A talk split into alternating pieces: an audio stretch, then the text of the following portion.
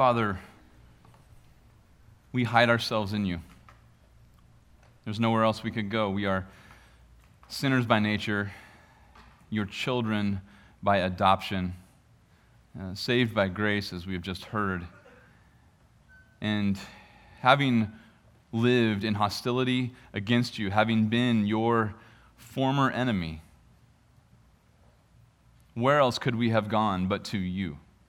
To hide ourselves in you, to find covering from you, to find righteousness from you by your grace through the means of faith. And we are so grateful, Lord, for another Lord's Day. We have sung your praises. We have sought to encourage one another in conversation this morning, and we have heard in your word, and now we have an opportunity to open up your scriptures one more time to see your glory, and to see your greatness, and to worship you.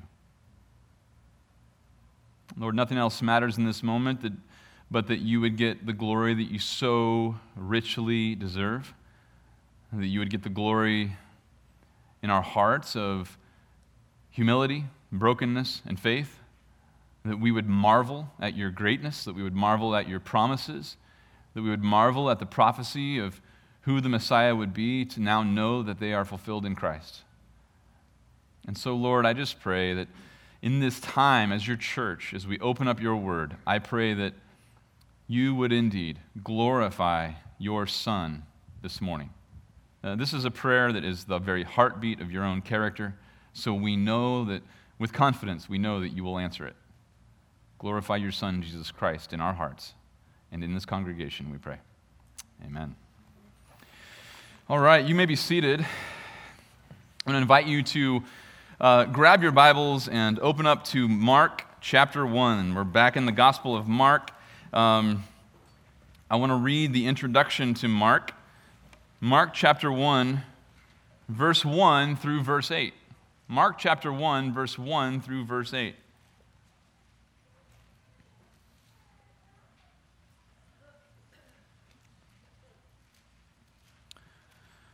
Mark writes, the beginning of the gospel of Jesus Christ, the Son of God. As it is written in Isaiah the prophet, Behold, I send my messenger ahead of you, who will prepare your way. The voice of one crying in the wilderness, Make ready the way of the Lord, make his paths straight. John the Baptist appeared in the wilderness, preaching a baptism of repentance for the forgiveness of sins and all the country of Judea was going out to him, and all the people of Jerusalem. And they were being baptized by him in the Jordan River, confessing their sins. John was clothed with camel's hair and wore a leather belt around his waist, and his diet was locusts and wild honey. And he was preaching and saying, After me one is coming who is mightier than I, and I am not fit to stoop down and untie the thong of his sandals. I baptize you with water, but he will baptize you with the Holy Spirit. This is a profound text. Unfortunately, it's not our text this morning. I wanted to read the uh, text that will hopefully be in a couple sermons from now, but I do need to explain to you why we're not going to be in Mark this morning. The very beginning of this introduction Mark explains why his gospel is the beginning of the gospel of Jesus Christ, the Son of God. And he explains that on the basis of the Old Testament. Notice in those next two verses, he says, as it is written in Isaiah the prophet. And so we have in front of us the statement that the Old Testament told Mark who Jesus was before Jesus even came. And that's a profound truth that we all must appreciate. I remember it was a few years ago, um, I read a book by a theologian, a professor of the New Testament at Calvin College and Calvin Seminary in Grand Rapids, and it was probably one of the best, worst books I've ever read. It was so bad I couldn't put it down. And the heresy was so overt that it actually got under my skin, and I've never been able to leave it alone. In that book, the author explained that the, the Christ that you read about in the Gospels is so different than the Old Testament said he would be that he's virtually, this is almost an exact quote, virtually unrecognizable from the Old Testament. Regarding the Gospel of Mark, he said, I began to wonder when I read the Gospel of Mark, am I reading Jesus about Jesus of Nazareth? Or am I reading Mark with a Jesus mask on? As if, how do you know if Mark's just not writing about himself and just calling it Jesus? How do you really know that you have the real Christ? And he goes on in that book to even say that what Jesus actually does in the Gospels subverts the Old Testament. And his point was simply that the only way you can really know Christ is not from the scriptures, but by experience of faith. And he was nothing more than an existential with nothing to place his trust in. By dismantling the Old Testament, he dismantled the Christ of the New as well. Because the Christ of the New is told to be the Christ in the Old.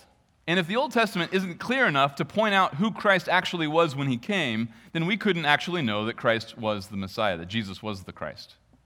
Mark, on the other hand, is absolutely confident. The Old Testament is patently clear, and he can begin his gospel quoting the Old Testament to say, Here's the beginning of the gospel Jesus of Nazareth, he's the Son of God, just like it's always been said. So all that's left is to fill in the gaps of the historical details of Jesus' actual life. And it stands on the foundation of what the Old Testament said. And so, in order to benefit from Mark, I thought, you know, better than just diving into the introduction, I think we want to spend a couple weeks doing some study of these texts that Mark points out are critical to understand his gospel. And that's going to actually make our discussion in Mark more efficient and more effective so that when we dive into Mark's gospel and we flow through it story by story by story, we will at least have had those three Old Testament texts mentioned in this paragraph. We'll have those fresh in mind. And so, what I want to do this week and next week is look at the texts that are referred to in this quote. In verses 2 and 3, it looks like one Old Testament quote. In fact, Mark just introduces it by the prophet Isaiah. And that happens from time to time. Uh, sometimes there's, there's groups of prophecies that get put together because they're referring to the same reality. And sometimes New Testament authors will even quote from some of those tied or linked prophecies and then maybe just ascribe credit to one. And that's what happens here. We have three prophecies tied together in one quote, and Mark just says, as it says in Isaiah. But properly speaking, there are three texts referred to here. Malachi chapter 3, verse 1, Exodus 23, verses 20 to 23, and Isaiah 40, verse 3. Now, the quote from Isaiah is profound. In fact, that's, there's a good reason why Mark only quotes from Isaiah. Of course, he is the most prominent, uh, one of the most um, popular, most well known of the prophets. But also, for Mark's purposes, the prophecy of Isaiah is so critically tied to his biography of Jesus Christ I'm going to spend an entire exposition looking at that quote from Isaiah and what Isaiah tells us about the coming Messiah. So that's going to be in a couple of weeks. But I'm just going to take my cues from Mark. If you look at Mark chapter 1, verse 2, it, the first line of this quote says, Behold, I will send my messenger ahead of you. Now, that is not found in Isaiah 40. That's found in Malachi chapter 3, verse 1. So, this morning, we're going to turn uh, quite a bit of our attention to Malachi 3 and quite a bit of our attention to the book of Exodus. So let's dive in back at Malachi chapter 3, last book of the New Testament. 440 years before, sorry, last book of the Old Testament. Thank you. I saw that. I saw that correction. Hear what I mean, not what I say. Um, the last book of the Old Testament. 440 years before Jesus walked the earth. And so here in Malachi, we have um, six prophecies. They're, they're pretty heavy hitting. It's kind of like Malachi takes the gloves off and he goes right at the heart of the people and starts asking them questions, exposing unbelief, exposing areas of, of uh, infidelity. And his, his his approach is actually pretty similar. In each of these refrains or in each of these messages, he starts asking questions of them and he puts words into their mouth, not because they're not thinking them, but maybe they just haven't actually said it that way. Let me give you a couple of examples, just starting at the beginning of the book. Chapter 1, verse 2 I have loved you, says the Lord. But you say, How have you loved us? Was not Esau Jacob's brother, declares the Lord? Yet I have loved Jacob. So notice, he starts asking the questions that they are actually asking in their heart, whether they worded them with their mouth or not. That's the, that's the verbiage of their theology. Skip down to the second um, charge, the second prophecy in chapter 1, verse 6. A son honors his father, a servant his master. If I'm father, where is my honor? And if I'm master, where is my respect? Says the Lord of hosts to you, O priests, who despise my name. But you say, watch this, but you say, How have we despised your name? You are presenting defiled food upon my altar. But you say, How have we defiled you? In that you say the table of the Lord is to be despised. Now, no self respecting Levite in Malachi's day would actually say, hey, let's despise the Lord and offer second rate sacrifices. But they are offering second rate sacrifices. And so he puts the verbiage of their theology on display right in front of them, in this case, twice. And he does that over and over and over and over again. Let's fast forward to the fourth prophecy. It starts in chapter 2, verse 17, and it goes through chapter 3, verse 6 chapter 2, verse 17 to chapter 3, verse 6. This is where our quote comes from, and it's important to understand the context. Verse 17, you have become weird, I'm sorry, you have wearied the Lord with your words. Yet you say, How have we wearied him? And so the same, same approach, same tactic, same rhetoric. He brings the charge of the Lord against the nation, and then he goes ahead and just gives the nation their own words. And here the issue is You've wearied God. You've wore him out. You're draining his patience. You're exhausting God. That's a pretty phenomenal thought to think about wearing God out. I, um, I can get pretty wore out. I mean, sometimes I like, you know, I like exercise, you know, I like hiking or running or skiing or whatever, and I, you know, I enjoy some exercise, and that's kind of stimulating to a, to a point, and then maybe I can get tired. There's, there's one activity that really drains my patience and really wears, wears me out physically, and that is laundry. Whenever, it's, uh, whenever I sit down and then I come home from work and we put the kids down, I'm like, hey, you know, we have time to catch up, and then April breaks out the laundry. It's just like I feel my weak, my knees get weak, they, I, they start to buckle. I kind of have a gag reflex. I try to get, I tried to get some, get some fluids, and try to recover on the sofa. And, and I try to fold something. And I get about two things folded, and she's like done a whole basket. And then I'm scared to ask, is this, is this Miles or Derek's? I don't even know who wears this clothes. Oh, I don't know. I'm just exhausted. And I just get weary. And I think, nothing wears me out like laundry. Nothing should wear the Lord out right? I mean, what could possibly wear the Lord out? He is the God who does not slumber, he does not sleep. Isaiah says he does not grow weary. He has no limitation to his strength or his endurance. But here is an interesting passage.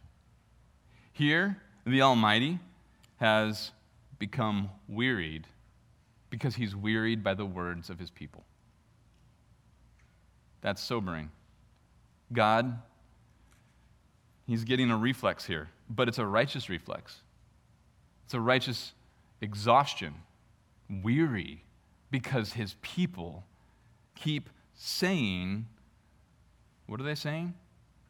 17b, in that you say, Everyone who does evil is good in the sight of the Lord, and he delights in him. Or, where is the God of justice? And so notice, there's really two main ways this is articulated. The first question is everyone who does evil is good in the sight of the Lord, and, and he delights in them. So, obviously, what this is, is it's this kind of thinking. The Israelites are sitting there, they're looking at the, the situation around them. The, the nation is corrupt, and they're looking at evildoers. Evildoers are tolerated in the nation and in the land. And then you even have evil perpetrated by the pagan nations around them, and, and they continue on and God just continues to accept them, tolerate them. put up with them? And so their inner monologue is this I guess the Lord delights in them. Now, I don't imagine any Israelite would have written down on a piece of paper, give me your, give me your thought of God. What do you think he's like? I think he delights in evil. But certainly that's their theology expressed in verbiage because they do not have an explanation for why God just lets this continue. The other way, and, and I think this, the reason why this is worded second, this is probably the more common articulation. Where is the God of justice? Where's the God of justice? It's like life just continues on, wicked just keeps being perpetrated, and the evildoer continues to excel, flourish, get richer, no consequence. Where's the God of justice?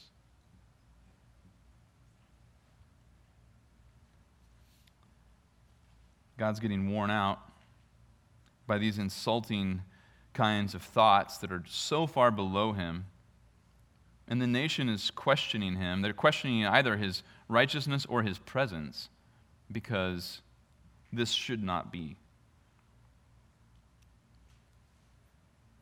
The questions that they're asking is really answered in the following prophecy, verses 1 through, through 5. But I'm going to create a little bit of attention in your mind. You've got God's people questioning his character in chapter 2, verse, 7, uh, verse 17. And if you skip down to the end of this prophecy, you have God saying this famous, probably one of the most famous verses in all of Malachi I, the Lord, do not change. Therefore, you, O sons of Jacob, are not consumed.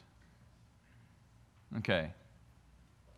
If I just bookended the, this prophecy, 217 and 36, and removed the guts out of it, though the front and the beginning couldn't sound more opposite. At the beginning, God is actually being worn out, wearied by the words of his people. At the end, he says, But I don't change, so therefore you aren't consumed. And I'm thinking, well, God doesn't change. He's righteous, and He's going to judge sin, and His people are sinning against Him. And so to hear that seems almost like it doesn't follow. It seems unnatural for God to have said, chapter 3, verse 6. I remember one time I was in Africa, we were at this um, lion uh, uh, park where they had several lions in, in these cages uh, from, the, from the, the safari there. And um, one of them was this male who was in his prime. He was about 10 years old. He was uh, apparently the son of some famous lion who acted in some movie recently. And so uh, we, we saw the, the son who was there, and we saw the actor. He was, you know, kind of over in the convalescent center part of the park. And um, so the, the lion who was in his prime, he's out there, and they, have, they clearly haven't fed this guy because the, the guy who worked there comes out of the shack with this kudu drumstick, you know, a big African antelope drumstick, you know, like a 60, 80 pound drumstick.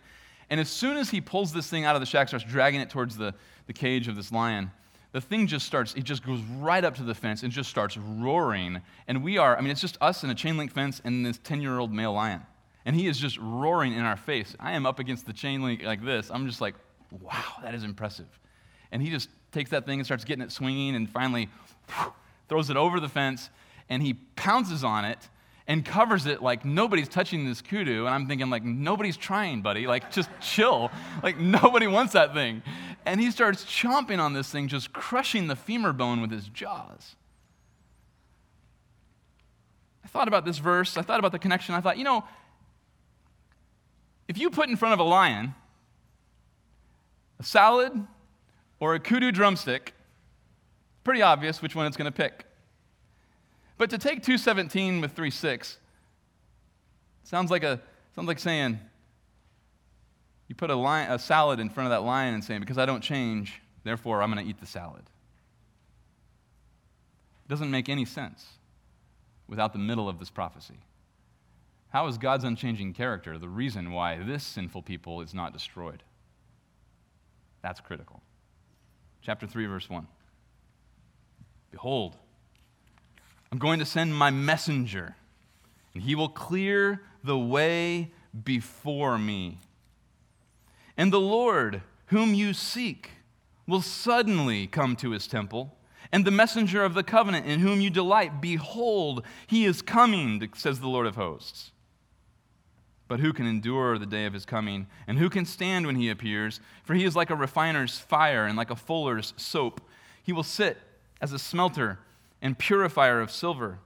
And he will purify the sons of Levi and refine them like gold and silver, so that they may present to the Lord offerings in righteousness.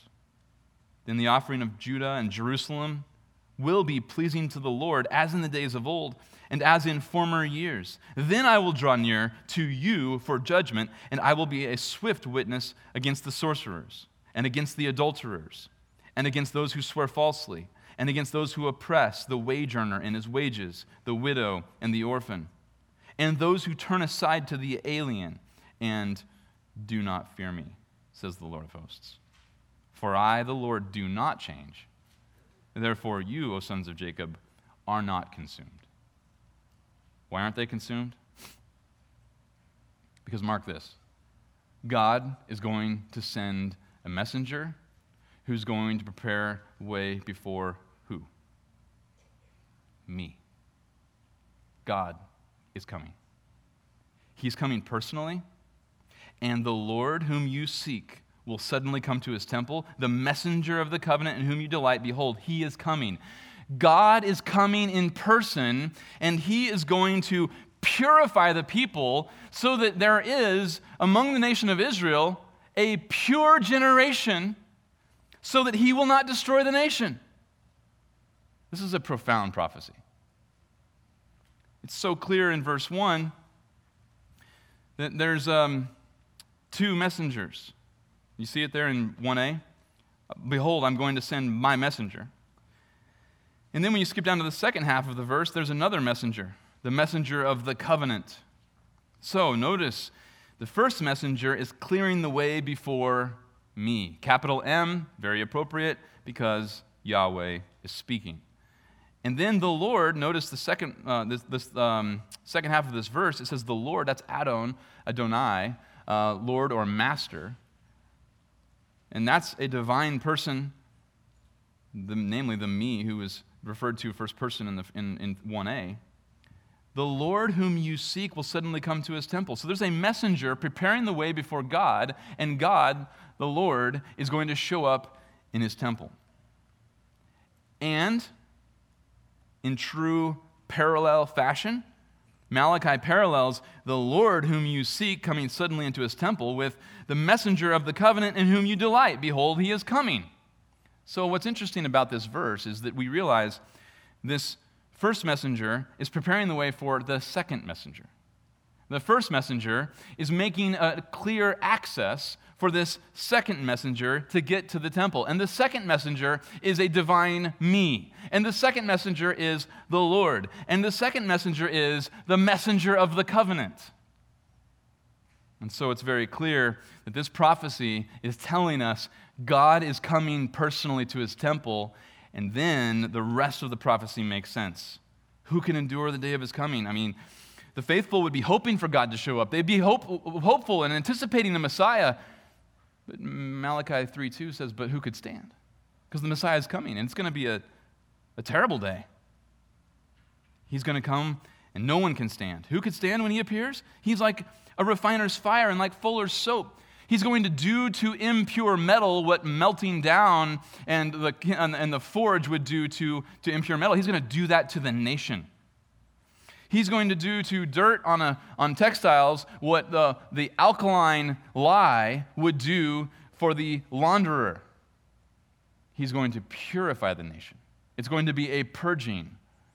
And when he purifies the nation, he's going to sit as a smelter, verse 3, and a purifier of silver. And he's going to do that to the sons of Levi. He's going to purify the priesthood. He's going to refine them like silver and gold, so that they may present to the Lord offerings in righteousness.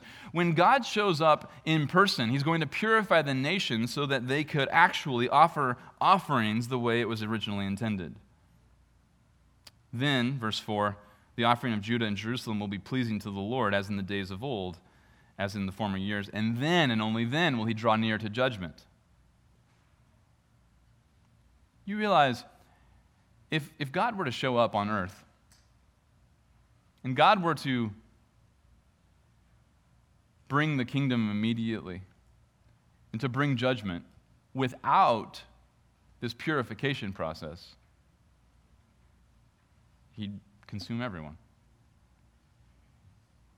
The promise of the purification process is the only way, verse 6, can be true. For I, the Lord, do not change, therefore you, O sons of Jacob, are not consumed.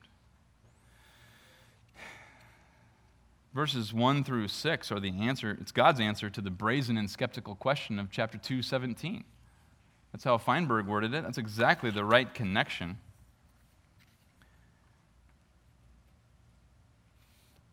There are other prophecies that talk about this. We could read dozens and dozens and dozens. One a good example would be Hosea chapter 3, verse 4 and 5. Hosea writes, For the sons of Israel will remain for many days without king or prince, without sacrifice or sacred pillar, without ephod or household idols. Afterward, the sons of Israel will return and seek the Lord their God, Yahweh their God, and David their king and they will come trembling to the Lord and to his goodness in the last days. There was a prophecy that Israel will seek out God and David, the future Messiah. Well, we're here in Malachi chapter 3, and I don't want to I don't want to turn to anywhere else for just a second. I want to finish something in Malachi that's clearly part of this prophecy. Let's go to the end. Chapter 4, verses 4 to 6 are really a prophetic conclusion to all six disputations or prophecies. Malachi says in chapter 4, verse 4 Remember the law of Moses, my servant, even the statutes and ordinances which I commanded him in Horeb for all Israel. Behold, I'm going to send you Elijah, the prophet, before who? Now, this is interesting because you can see the parallelism with the prophecy of chapter 3, verse 1. Chapter 3, verse 1, I'm sending a messenger before me. Now, chapter 4, verse 5, I'm going to send you Elijah the prophet before the coming of the great and terrible day of the Lord, Yahweh. Verse 6 He will restore the hearts of fathers to their children, and the hearts of children to their fathers, so that I will not come and smite the land with a curse. So when you put 3 1 with 4 5 and 4 6, you realize, wow, this messenger of 3 1a is Elijah or the antitype to Elijah. He's a prophet. And the messenger of 1b, the messenger of the covenant, the Lord himself, is in verse chapter 4, verse 5, Yahweh. Wow. A human prophetic forerunner before God shows up in person. This is a profound prophecy.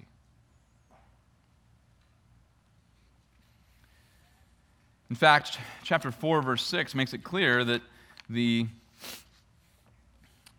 conversion of individuals will be the precursor to God fulfilling these promises to the nation. And so the national salvation is tied to an entire generation of individual converts, according to verse 6. So far, so good. But I'm afraid that we're still missing something. This is such a profound prophecy, and there's so much to it because there's so much that's come before it. And my fear is that we could miss something just for lack of familiarity. Um, I, I, appreciated the story of a um, Ricky Watts, who was an Australian. And so all of our Aussies, uh, Daniel Bruce will appreciate this illustration. Maybe I don't know how many other Aussies there are in the, in the, in the bunch here.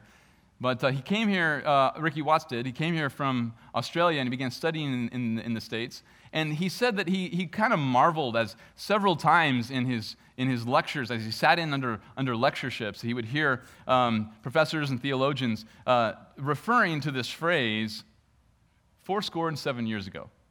And then he kept hearing, he kept looking around the room and he said it seemed like everybody else was like in this knowing category, like, oh, yeah, yeah. And he's just kind of like, didn't get it, of course, because he's never probably even studied the Gettysburg Address, probably never heard of it. And so I, I, like, I like imagining how that went, you know, maybe at some lunch, talking to his, to his classmates. Say, hey, guys, uh, you're, all, you're all Americans. What, what happened 87 years ago? I don't know. You know, because he probably, this is probably like a late, late 80s. They're thinking, turn of the century? I don't know. I mean, I don't, what, what, what's the, why? I don't even know what happened 87 years ago. What are you talking about? You don't know what happened 87 years ago. That phrase continues to get thrown around, and everybody's heads are nodding like in agreement. What kind of kind of cover up's going on here? and so somebody would have to explain, where did you hear it? Well, the professor said four score and seven years ago. Oh, Gettysburg Address, 87 years after the uh, independence of our nation. And so he's pointing out that these people shouldn't die in vain because we, you know, and this is why this can be a national cemetery. All, okay, got it. And there was a context. The words were rich beyond what Ricky Watts understood because there was a heritage to them. And that's maybe similar to what's happening here in Malachi chapter 3. There's something rich happening here in chapter 3, verse 1. Mark's very aware, aware of it. So keep your finger in Malachi 3. Let's go back to Mark for a second. Uh, do you notice what, what seems to be, maybe at first glance, inaccurate? Is this an inaccuracy? Did Mark make a mistake quoting Malachi chapter 3, verse 1? So keep your finger in Malachi chapter 3, verse 1. Go back to Mark chapter 1, verse 2. Behold, I send my messenger ahead of you who will prepare your way. Behold, I send my messenger ahead of you who will prepare your way. Now go back to Malachi chapter 3. Behold, I'm going to send my messenger, and he will cl- clear the way before me. Whoops. Oh, I must have copied it wrong. Wait, let's just look one more time. No, it says you. Yep, it says me. And there's a rich heritage here. Paul, Mark, of course, made no mistake. This is very deliberate because this is by no means the first time the Old Testament has talked about the angel of the covenant. The messenger, the Hebrew word for messenger, malak, is messenger or angel. And there's a rich heritage of that, of that term and of that identity. In fact, one of the most profound um, use, uh, examples of that is in Exodus 23. Exodus 23, gonna, i want you to turn here. And what we're going to have to do with the rest of our time is we're going to jump around a little bit, mostly in Exodus and Genesis, because I want to show you some of the heritage that comes to the mind in Malachi. Malachi's mind as an author and Malachi's audience as listeners, they would be hearing this prophecy thinking of this kind of, this kind of familiarity. It would be like, four score and seven years ago, you're not thinking what happened 87 years ago, you're thinking Gettysburg Address. So when Malachi is speaking to his audience and he mentions messenger of the covenant, they're thinking of the messenger of the covenant as revealed in the covenant of Moses back in Exodus 23. Turn in Exodus 23, verse 20. And now you'll see why Mark words his quotation the way he words it. Here's where our pronouns come from. It was no mistake at all. It was a direct quote from the Old Testament.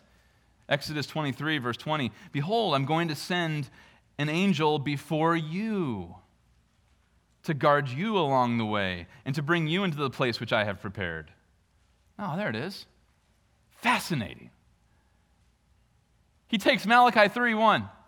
He takes the pronouns from Exodus 23, verse 20, because they are the same prophecy, and he puts them together in his quote deliberately for the reader to show us there's a thread here that needs to be tied so that we can appreciate the story of Jesus Christ, the Son of God. It's critical. So let's look at verse 20 to 23. These four verses are really, really important. Notice, well, let me just read the four verses, and I'll, I'll, I'll make four quick observations because we got a lot of work to do here. Verse 20 to 23 Behold, I'm going to send an angel before you to guard you along the way and to bring you into the place which I have prepared. Be on your guard before him and obey his voice. Do not be rebellious toward him, for he will not pardon your transgression, since my name is in him.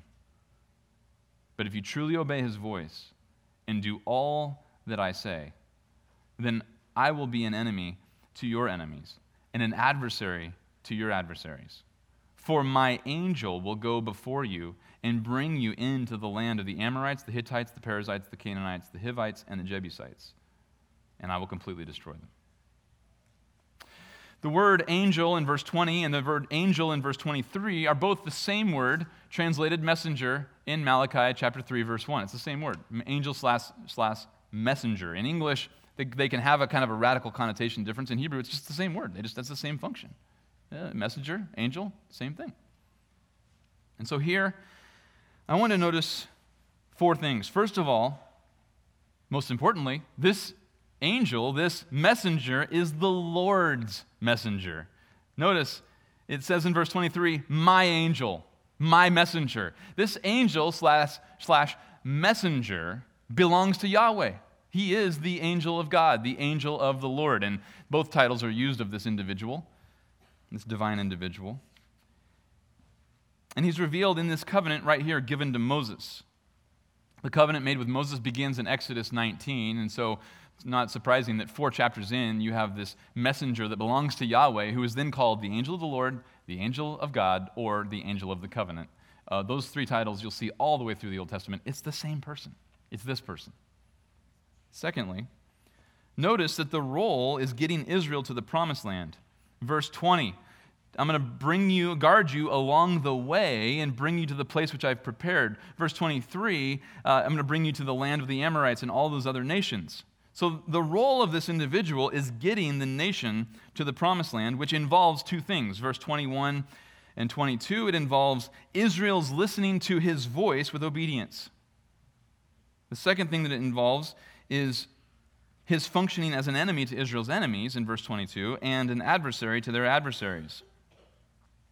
So his role is getting Israel to the promised land and getting them there in such a state that they actually obey his voice and protecting them from every enemy. That's his role. Number three, incredibly, this messenger and Yahweh have the same name. Look at verse 21. He will not pardon your transgression, since my name is in him. My name is in him.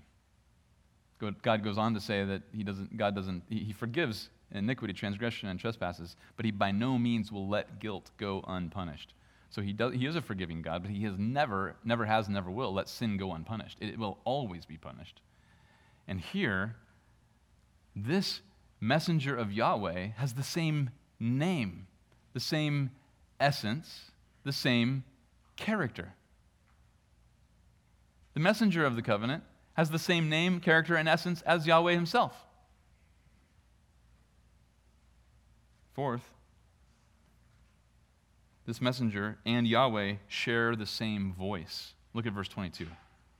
But if you truly obey his voice and do all that I say, you hear it? You, I, I, I would gladly appreciate if you truly obey his voice and do all that he says, or if you truly obey my voice and do all that I say. But he just flops it right in the middle, just flip flop. If you truly obey his voice and do all that I say, his voice, all that I say. Yep, same thing, equal sign. This individual has the same name, the same character, the same essence, the same words, the same message as Yahweh. And yet, a distinct person because he can be sent by Yahweh.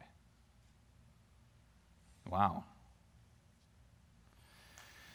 This divine person is, of course, the Christ.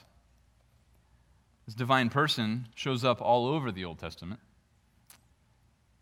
we could go further down the line, you can trace it all the way through the 50 plus times that it's used in the Old Testament um, from here on down. You can go forward and even trace it in retrospect. You can go back all the way up through Genesis and look for the angel of the Lord, the angel of God and then occasionally, in, in, further down the line, the angel of the covenant, as we saw in Malachi 3. Um, let's just show you a couple examples here in Exodus. And uh, some of this is, uh, if this is fascinating for you, I'm going to move kind of quick. But we did talk about this in an equipping hour um, last year, so you can go back and pull that up if you want. But in Exodus chapter 13, there's this reference to um, the Yahweh actually uh, taking up his position, his presence in the pillar of cloud and the pillar of fire. So look at Exodus chapter 13, verse 21. It says, The Lord was going before them in a pillar of cloud by day to lead them on the way, and in a pillar of fire by night to give them light, that they might travel by day and travel by night. Okay, so who's in the cloud? Who's in the fire? Yahweh. Skip over to chapter 14, verse 9. Uh, sorry, verse 19. Chapter 14, verse 19. Here it is. The angel of God, who had been going before the camp of Israel in the pillar of cloud and fire, moved and went behind them. The pillar of cloud moved from before them and stood behind them. Why? Because Israel's adversary is behind them. He's been leading them the whole way, but now the military of Egypt is coming to wipe them out. And what's the role of the messenger of the covenant, the messenger of Yahweh, the angel of God? His role is to get them to the promised land and to bring about so that they actually obey God's voice that's his role. The enemy's behind him, so Yahweh moves behind him, i.e., the angel of God moves behind him. And of course, that's why Paul says that Christ was in, in Exodus and he was the spiritual rock. He wasn't the actual rock, he was the spiritual rock, Paul says, and he followed them because he did. It's a distinct person from Father God. And this just starts to blow our circuits when we start connecting these dots, biblical themes, to Jesus Christ of Nazareth. Because when Mark says, Oh, let me tell you the story of Jesus of Nazareth, he knows that that person's story, his, his humanity started uh, very recently from Mark's perspective. But that person's story has no beginning. He is the Son of God. He is the angel of Yahweh. He is the angel of God. He is the messenger of the covenant, the one who's going to come suddenly into his temple, the one whom Israel is longing for. That's him. That's Christ. That's Jesus of Nazareth. Now, let me just give you a couple more here in Exodus. Let's turn over to Exodus chapter 3. And here's, here's one of the most um, staggering stories about the angel of the Lord. We pick it up in chapter 3, verse 2, and there you see the phrase, the angel of Yahweh. That's the most, by far and away, the most common label for this individual. Um, it's more common than angel of God, and it's, it's, it's much more common than um, angel of the covenant or messenger of the covenant. The angel of the Lord appeared to Moses in a blazing fire from the midst of a bush. And he looked, and behold, the bush was burning with fire, yet the bush was not consumed. So Moses said, I must turn now aside and see this marvelous sight, why the bush is not burned up. So the Lord saw, when the Lord saw that he turned aside to look, God called to him from the midst of the bush and said, Moses, Moses. And he said, Here I am. Now, we're three verses into this story, and we know that the angel of the Lord is a divine person. And Moses is writing the story, and Moses says, So the angel of the Lord was in this bush burning, and God said to me from the bush, He doesn't even flinch. Of course it's God. He has the same name, the same essence, same character, same voice, same message, distinct person. So God is now speaking to Moses, specifically the angel of the Lord, the, as we would know now, the second person of the Trinity. Skip down to verse 10. Exodus chapter 3, verse 10. So now, therefore, come, and I will send you to Pharaoh so that you may bring my people, the sons of Israel, out of Egypt. Moses said to God, Who am I that I should go to Pharaoh? And that I should bring the sons of Israel out of Egypt. And he said, Certainly I will be with you, and this will be the sign to you that it is I who have sent you. When you have brought the people out of Egypt, you shall worship God at this mountain. And of course, they're at Horeb. And they, he's going to come bring them, the entire nation back to this mountain to give them the law and reveal himself to the nation. And that's going to be the sign that Yahweh, God, i.e., the angel of the Lord, i.e., Elohim, God, i.e., Yahweh, i.e., angel of the covenant, is actually doing it. Moses is uh, staggering under this prospect. Just imagine barging into the uh, capital of the world's greatest superpower and demanding that he lets all of his slaves go free. Moses is like, ah. So, verse 13, then Moses said to God, Behold, I am going to the sons of Israel, and I will say to them, The God of your fathers has sent me to you. Now, they may say to me, What's his name? What shall I say to them? I mean, he's just thinking, like, are you kidding me? Like, what kind of what kind of certificate am I supposed to show? Like proof of authenticity? No, no, really, it was a really cool experience. You should listen to me, guys. Come on, let's let's leave. And you might get killed. Follow me. He knows how that's going to go. God said to Moses, verse 14, I am who I am. And he said, Thus you shall say to the sons of Israel, I am has sent me to you. Now, that's kind of an intriguing answer at the least. I am has sent me. So imagine the Israelites saying, Hey, who's this guy showing up to some, some Jew who ran off like 40 years ago? And he's telling us to like, leave? On what basis? I am. I am has sent me. Okay. It can sound kind of um, maybe obsolete, kind of um, just mystical, almost just it's so undefined. Like, what's the significance of that name that would have resonated with the nation? Well, names in the Old Testament are almost entirely significant based upon their first usage. You know, if you have um, a name given in Hebrew, often at the very first time, it'll give, like in the NAS at least, it'll often give you like a footnote explaining the meaning, you know, so here's his name because he did this, and so that becomes his name, or this, this happened at this location, so that becomes its name. So, you know, we talk about locations, Massa and Meribah. That's where in Exodus 17, a tragic showdown happened where they put God to the test. Testing and trial are the Hebrew words Massa and Meribah. That becomes the name of the location because the event was so significant. In Psalm 86, we call the valley of Baca the valley of Baca because it means tears. And so there, were, there was mourning in the valley of Baca, so that becomes the name of the valley. Well, the, the, the same is, is no different here the name of God. In verse 14, he says that my name is I am who I am. And then in verse 15, he says, So go tell them that Yahweh sent you. Notice in verse 15, thus you shall say to the sons of Israel, The Lord, the God of your fathers, the God of Abraham, the God of Isaac, the God of Jacob, has sent me to you. This is my name forever. This is my memorial name to all generations. And at the very beginning, when he says Yahweh, you can see the all caps, L O R D, all capitalizations. That's the Hebrew word Yahweh. In verse 14, this second divine person, the angel of the Lord, uses a different word. And it wouldn't sound like Yahweh, it would sound like Ehyah. Ehyah.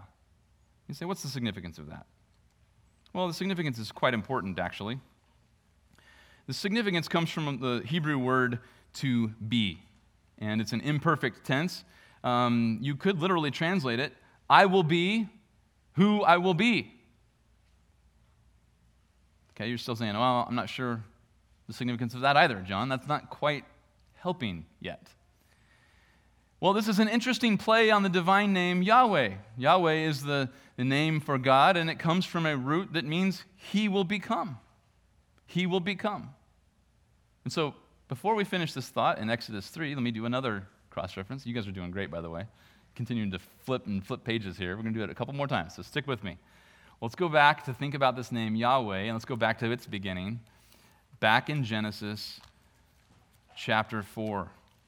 You think, well, if you're a discerning reader of the Old Testament, you might have thought I made a mistake there. Yahweh, first use in Genesis 4? Well, not first use in the Bible. Obviously, Moses uses it of God, the Creator, all the way through Genesis 2 and 3. Um, he use, uses it about 20 times. Um, but the first historical use of the word Yahweh is Genesis chapter 4, verse 1. It's the first historical recorded use of the name Yahweh. Um, if, there, if it was used before this, we don't have a record of it. This is the first recorded use of God's name, Yahweh, and it's on the lips of Eve. Chapter 4, verse 1.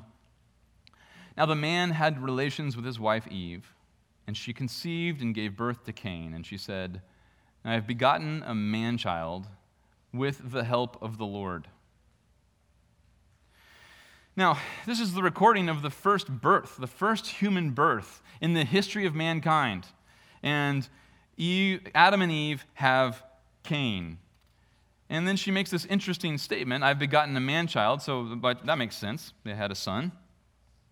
But what's interesting about it is this following phrase, and you'll notice it's translated with the help of the Lord. And, and I'm, if you're reading in NAS, which is what I have, there's italics on the help of the Lord. And of course, that's an expansive translation trying to help understand what's, what's happening here. And there's, there's, there's some debate about what, how this should be translated. Basically, to make it simple, there's, there's really three ways this could go. It could be a preposition, which would be with. I've begotten a man child with the Lord. And the idea is with God's help or with God's intervention, we, we had a child. God was the cause, and so she would be ascribing credit to the Lord. Um, the, the, the other way it would be a direct object marker, but in this case it doesn't work because we already have one. I have begotten a man child, so there's our direct objects. That, that option doesn't even work grammatically. The third option is what's called uh, apposition. So now, you're, now I'm really asking you to nerd out with me here for a second. So put on your nerd glasses. We're going to push them up high on, our, on the bridge of our nose. What does apposition mean? What in the world is that? That's when an author renames something. So if Eve were just renaming who she begotten, you, you could use this mark, this, this grammatical structure in Hebrew would be one way you could do it. And that would be, I have begotten a man child, comma, and just renaming it. Yahweh. Now, that sounds strange if you've never thought about that before, because that sounds like, man, she's, she's, she's calling Cain God? Think about, think about her context. What just happened? The fall. What happened as a result of the fall? A promise. What was the nature of that promise? Look at Genesis 3:15.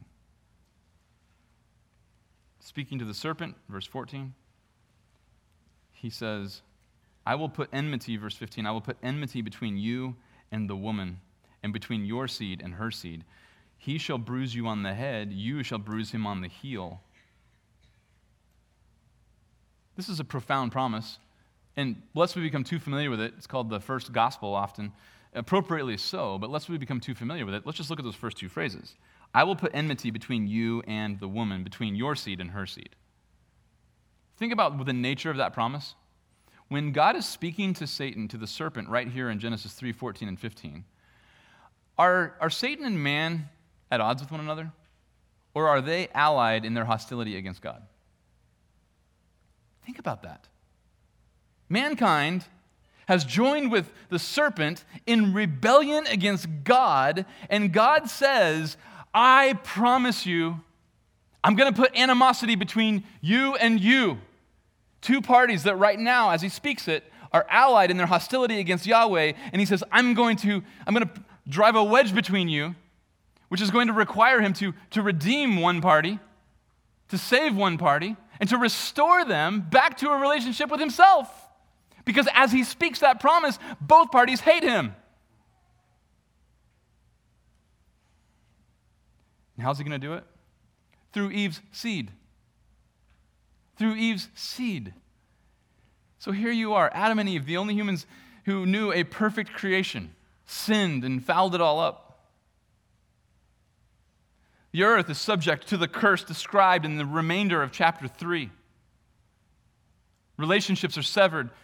Mankind starts seeking self, distrusting one another, taking advantage of one another for selfish gain, corruption and sin in every form and fashion, natural disasters, disease, crime, all of it, result of the fall. And worst of all, mankind is enslaved in hostility against Yahweh, their God, formerly a friend, now an enemy. And God says, I'm going to reverse all that through a man to come. Eve, Adam, have a baby. Eve says, I've begotten a man child, and then he inserts this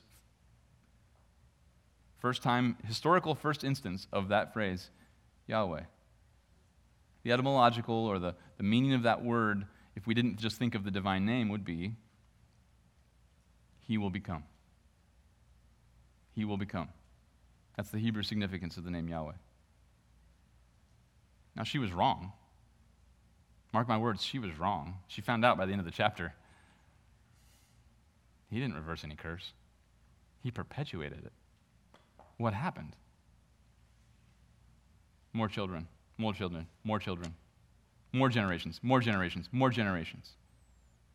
Read the genealogy of Genesis 5, and he died, and he died, and he died. Death was not reversed. The curse was not reversed. There's no righteous seed who's overturning the work of Satan. But her hope was right. Her hope was right. I think he's going to be the one. There's going to be a son who's going to reverse the curse and restore mankind. God uses this name of himself as his covenant name, Yahweh. But let's go back to Exodus chapter 3 now. And he uses the a cognate word, a very similar word, Ehyah, which means I will be. If Yahweh means he will become, Yahweh means I will be. The angel of the Lord is here joining a first person connection to the covenant name Yahweh of verse 15 with the first person name of verse 14 I will be. I will be whom I will be, which is a great translation. That's exactly how Robert Alter translates it. He's a Jewish scholar, he translates it that way.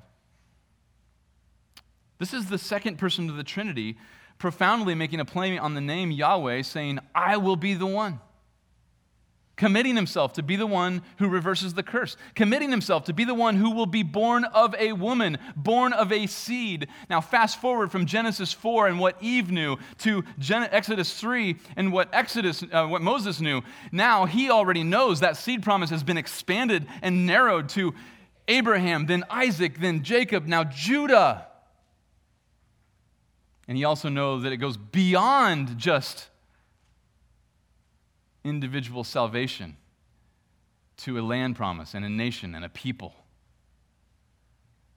And the second person of the Trinity says, I'll be the one.